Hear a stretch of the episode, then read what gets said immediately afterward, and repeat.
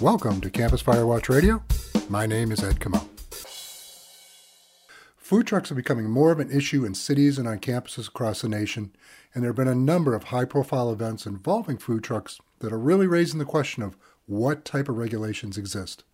In the current issue of Campus Firewatch newsletter, we have an article discussing the problem and what a number of communities are doing to address it, to address it as well as some new information from NFPA.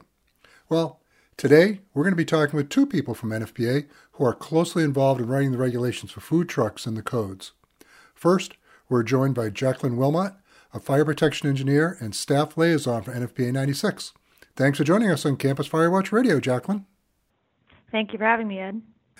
Pretty, I guess probably a pretty basic question to start with is what does define a food truck? What what makes up a food truck? When we look at food trucks and our codes and standards, we're not just looking at vehicles. We could be also talking about push carts or trailered units or any type of mobile or temporary cooking operation. So just because it's a doesn't look like a truck does not necessarily mean um, that it does not have the same hazards that we're concerned about. But it's really any any form of mobile or temporary cooking. And is it just me, or is are food trucks taking off? It seems like I'm seeing them more in cities and on campuses. So food trucks uh, are, are, really, I mean, the market for them is only growing, um, especially since the economy hit uh, in 2008, 2009. A lot of restaurant entrepreneurial chefs, rather than starting a brick and mortar, found it more feasible for them to start their business out of a food truck. And has this growth created a problem in terms of the number of food trucks is outpacing the ability to oversee them or regulate them or come up with standards for them? The issue has come up that although the food trucks are taking off, the regulations for them are kind of uh, I shouldn't say at a standstill, but pretty close to it. A lot of jurisdictions have health and safety regulations for the food trucks, but when it comes to fire protection regulations, um, only a few cities really address this topic. So um, what's going on is we're having a few incidents that have occurred that are kind of raising some eyebrows and having people ask the question, what are the fire safety regulations that we have for these vehicles? And depending on your jurisdiction, you may have um, you may have regulations, you may not, and so people are trying to figure out, okay, what are the hazards associated with these mobile or temporary cooking units? How can we mitigate them? What is it that we can do to regulate them to ensure that this does not happen in our jurisdiction or it doesn't happen again in our jurisdiction? When you and I were talking earlier, you'd mentioned Chicago as one place that really has kind of taken this on. Can you talk about what they're doing out there? What they do is they actually offer a class. I believe it's every Thursday, um, and the food truck owner um, pays for the class, but they go in and it's about two hours. And basically, the purpose of the of the course is to instruct food truck owners and operators how to handle and use um, propane cylinders. So the the common hazard that we're finding is that um, on food trucks, um, so vehicles, okay, on food trucks, what's happening is that the uh, LP gas systems, those connection points on the LP gas systems, are loosening up while the food trucks are transporting from location A to location B. When they're loosening up, um, we're getting some leaks, and then now we're having explosions. So in the class, they go through uh, fire extinguisher training, um, how to know if your propane cylinder has been inspected, when the last time it was inspected, how to handle it, um, some other common sense um, fire safety tips. Uh, in, in their case, I guess they're they're laws, um, but you know not to be cooking while you're driving. Um, th- th- those kind of those kind of topics and training. Training's a big one too because um, in, in the city of Chicago, in this class, they instruct the food truck owners and operators um, to make them aware that at least one person on that vehicle must uh, pass that fire safety class that the city of Chicago offers for mobile and temporary cooking operations. Although the course is very informative, very helpful, it's not a chemistry exam. They just try to keep it high level. Um, they're and they reiterate the point. You know, they're not trying to keep them out of business. If, in fact, a lot of the um, people doing the inspections love food trucks. It's just that they're trying to keep their jurisdiction safe. So in the city of Chicago, they um, require at least one person who has passed that class on the vehicle at all times. In addition, um, they have a requirement. I believe it's 24 inches. I might be off on the on the dimension, but it's 24 inches. I believe that the propane cylinder, if it's mounted on the back of the truck, it has to be 24 inches off of the bumper, so that if you were to be rear-ended, the likelihood or probability of that um, cylinder being ruptured in the accident is decreased. Um, so they have a few requirements like that. I also think um, they require gas detection systems, uh, which is also very helpful um, to have. So they, they kind of cover, I think, everything very well. And to my knowledge, they're the first jurisdiction in the United States to to really tackle this issue. Now, you'd mentioned the um, the fittings loosening up as they're driving around, and which obviously can create a, a leak. What are some of the other problems that food trucks are seeing that are kind of unique to them uh, in operation? So besides the propane leaks, I mean, we have um, grease fires. That's that's similar to all kitchens, all commercial kitchens. So that's not really unique to food trucks. But some of the other things that um, we see are improper fueling um, of the generators.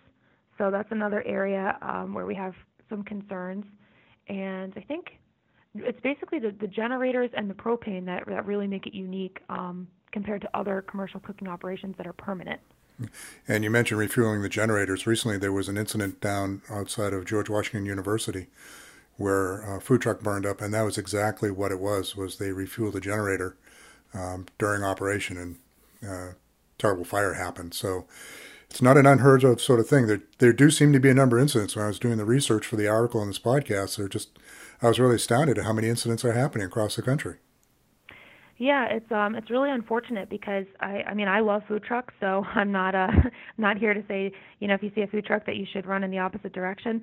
Um I love food trucks and fortunately with my position at NFPA I get to travel all over the place and I like to go on the apps and see where they are, see which ones are popular and what they're popular for and all that. But that being said, they're gaining so much popularity. There's a lack of regulations, a lack of fire safety regulations, um, because as I mentioned earlier, although a lot of these jurisdictions have health inspections, oh, very few jurisdictions are tackling the fire protection side of it. Um, and that being said, we're having these incidents that pop up, and some people hear about them, some people don't. I think the incident that really captured the world's attention was in July of 2014 the Philadelphia food truck explosion that killed a mother and daughter.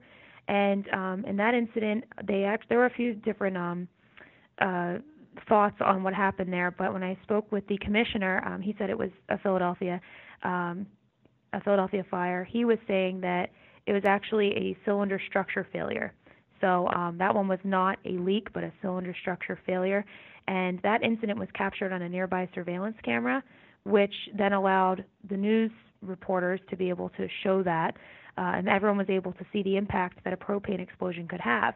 And you know, when you when you think of a you and I think of a food truck, we're usually walking up and looking at the menu. We're not inspecting the equipment, um, looking for hazards. Our guards are down. We're trying to enjoy a, a meal.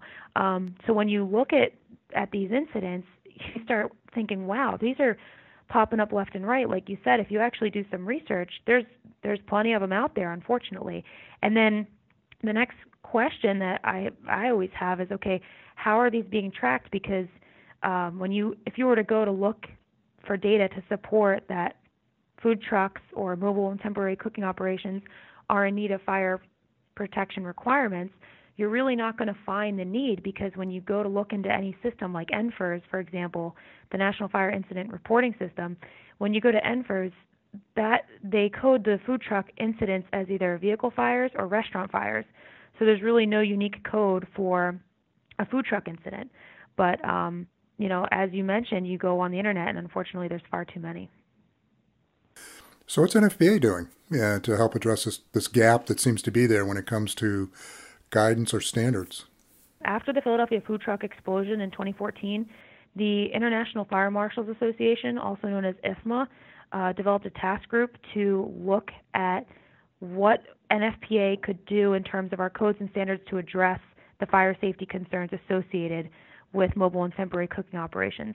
So that task group got together and they developed about a 16 page document. They submitted this document to both NFPA 1 and NFPA 96, and the technical committees reviewed the documents. And for NFPA 96, what um, the technical committee decided to do was develop their own task group to say, okay, we agree that this subject needs to be addressed, but we're not sure if it's exactly how IFMA submitted it. We're not sure if all those requirements fit within the scope of NFPA 96. So they looked at what IFMA submitted and said, okay, what would fall within NFPA 96? This task group met between the first and second draft meetings and developed basically their own version of this and showed it to the committee at the second draft meeting, and the committee said, "Yep, we like it. Uh, let's put it as a normative annex in NFPA 96." Um, so I'll explain what that is in a second, but before I go into that, I'll say that what they decided to do, this task group, and what the technical committee ultimately agreed upon to address uh, fire safety requirements for uh, mobile and temporary cooking operations is they went through what is currently in, in NFPA 96 and what would still apply to a food truck. So they looked at Chapter 4 and said, yes, clearance requirements still apply. Chapter 5 that addresses hoods, those requirements still apply. Um, grease removal devices in Chapter 6, and so on and so on. So they took what they already have and said, what applies to to food trucks. So they went through it, you know, first just to see what we already had. What I can tell you about those um, the the specific requirements that they came up with that were not already within NFPA 96 is that a lot of that material is actually extracted from NFPA 1192, which is the standard for recreational vehicles, and also NFPA 58, which is the liquefied petroleum gas code. Um, and then for electrical wiring, they referenced NFPA 70, which is the National Electrical Code. So that's basically what is now normative Annex B.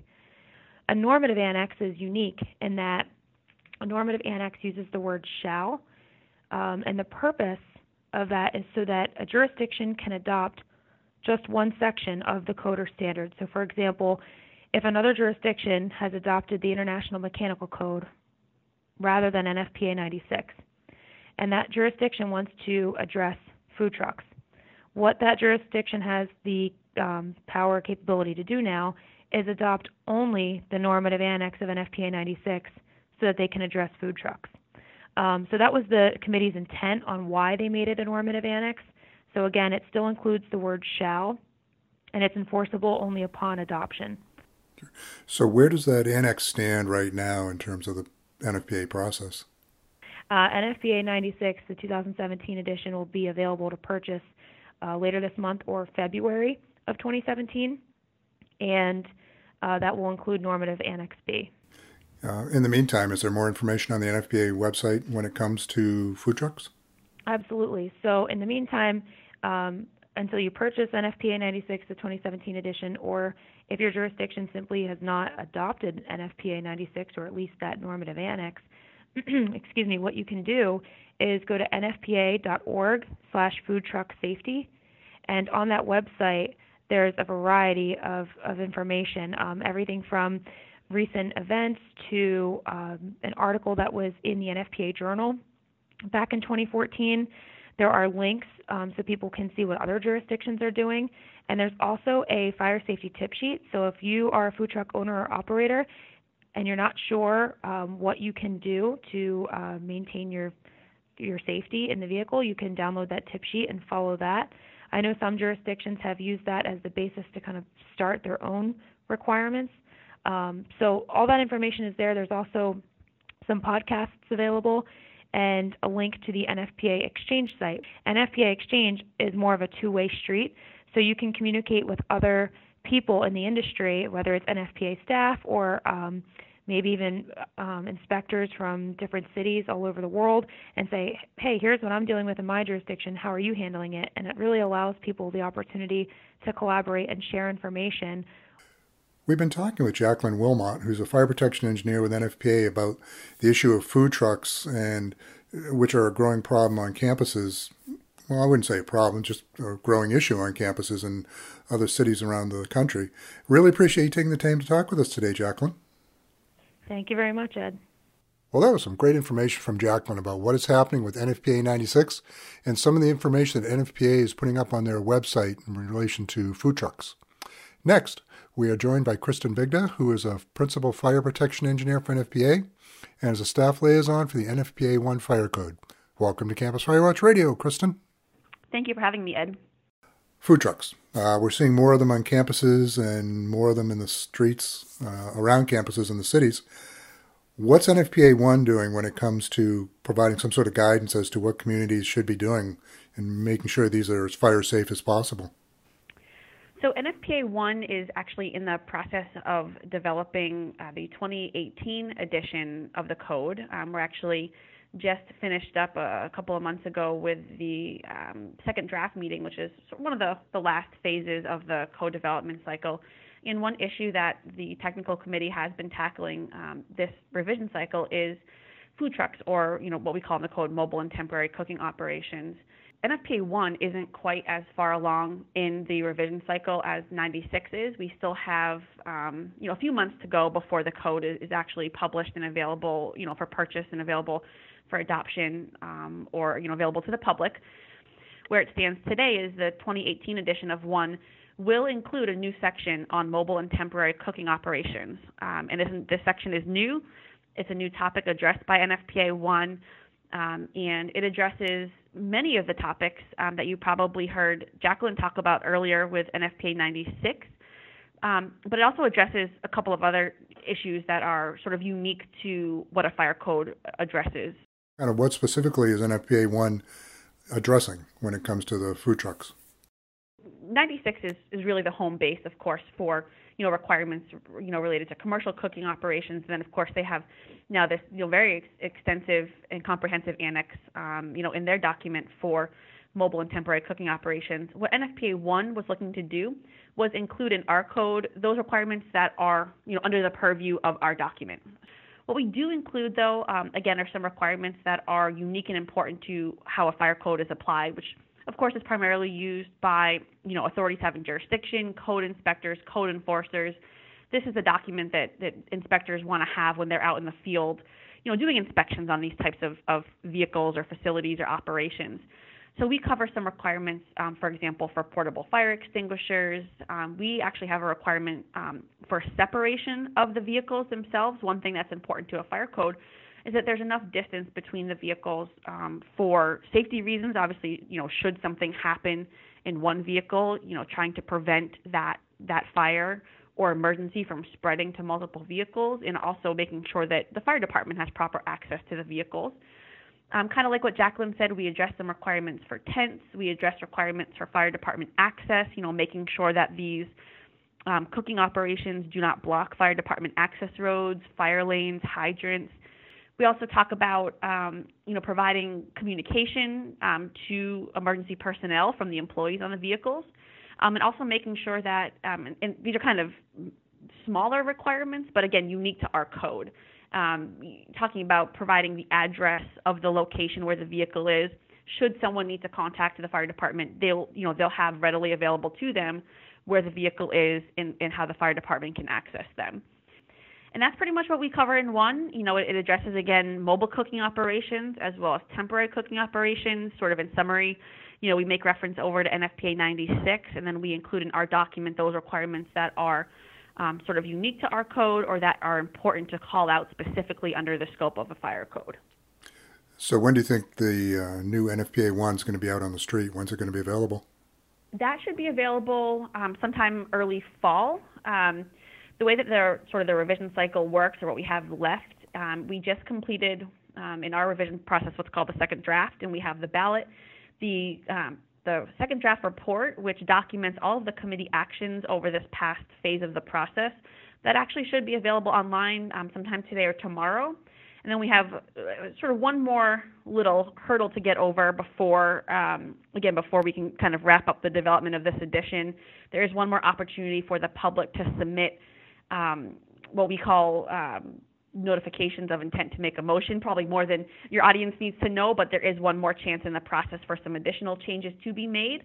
Um, if we do not receive any of those, NFPA 1 would actually be issued in May, but chances are pretty good that we'll receive one or two, so that'll push the document issuance out to sometime early this fall. Well, it sounds like between NFPA 1 and NFPA 96, uh, you folks are really taking a good, close look at it and should have some good documentation out pretty soon that people can use to guide them in regulating food trucks, don't you? Definitely, and I think Jacqueline, you know, brought up a good point talking about the the website the NFPA has available right now, sort of as an interim, until some of these documents are, you know, available, published, ready to go. Um, but I think between 96, you know, and NFPA one, we've addressed some of the, you know, the common hazards associated with these vehicles, assist, you know, the fire protection systems, the equipment on the vehicles, and then some of the more again fire code related issues um, like communication, training, location, access, um, because there's there's these vehicles really are are popping up everywhere um, in many different forms, like Jacqueline talked about, and I'm sure on college campuses they're becoming you know a very popular item to have. Um, so I think this guidance will be very helpful to to jurisdictions, to manufacturers, inspectors, you know, folks on college campuses that are you know responsible for you know evaluating these types of, of events and, in, in vehicles. So we're hopeful that this is the guidance that people out there are looking for. We've been talking with Kristen Bigda, who is a principal fire protection engineer with the NFPA and staff liaison for NFPA 1 Fire Code. Thanks for joining us. Thank you very much, Ed. I appreciate it. Well, it's pretty clear that there's a gap when it comes to regulating food trucks right now, but it looks like NFPA is getting ready to put some requirements out there in their codes. In the meantime, they have some information that might help you on their website at www.nfpa.org slash food trucks and you can also find some additional information at Campus Firewatch at www.campus-firewatch.com slash food trucks and in the current issue of the Campus Firewatch newsletter. If you are interested in subscribing to Campus Firewatch, please go to www.campus-firewatch.com slash subscribe, where you can sign up to receive this newsletter each quarter. It's full of articles about issues relating to campus fire safety, as well as regular features such as the campus fire log. Well, my name is Ed Comeau, and thanks for listening to Campus Fire Watch Radio.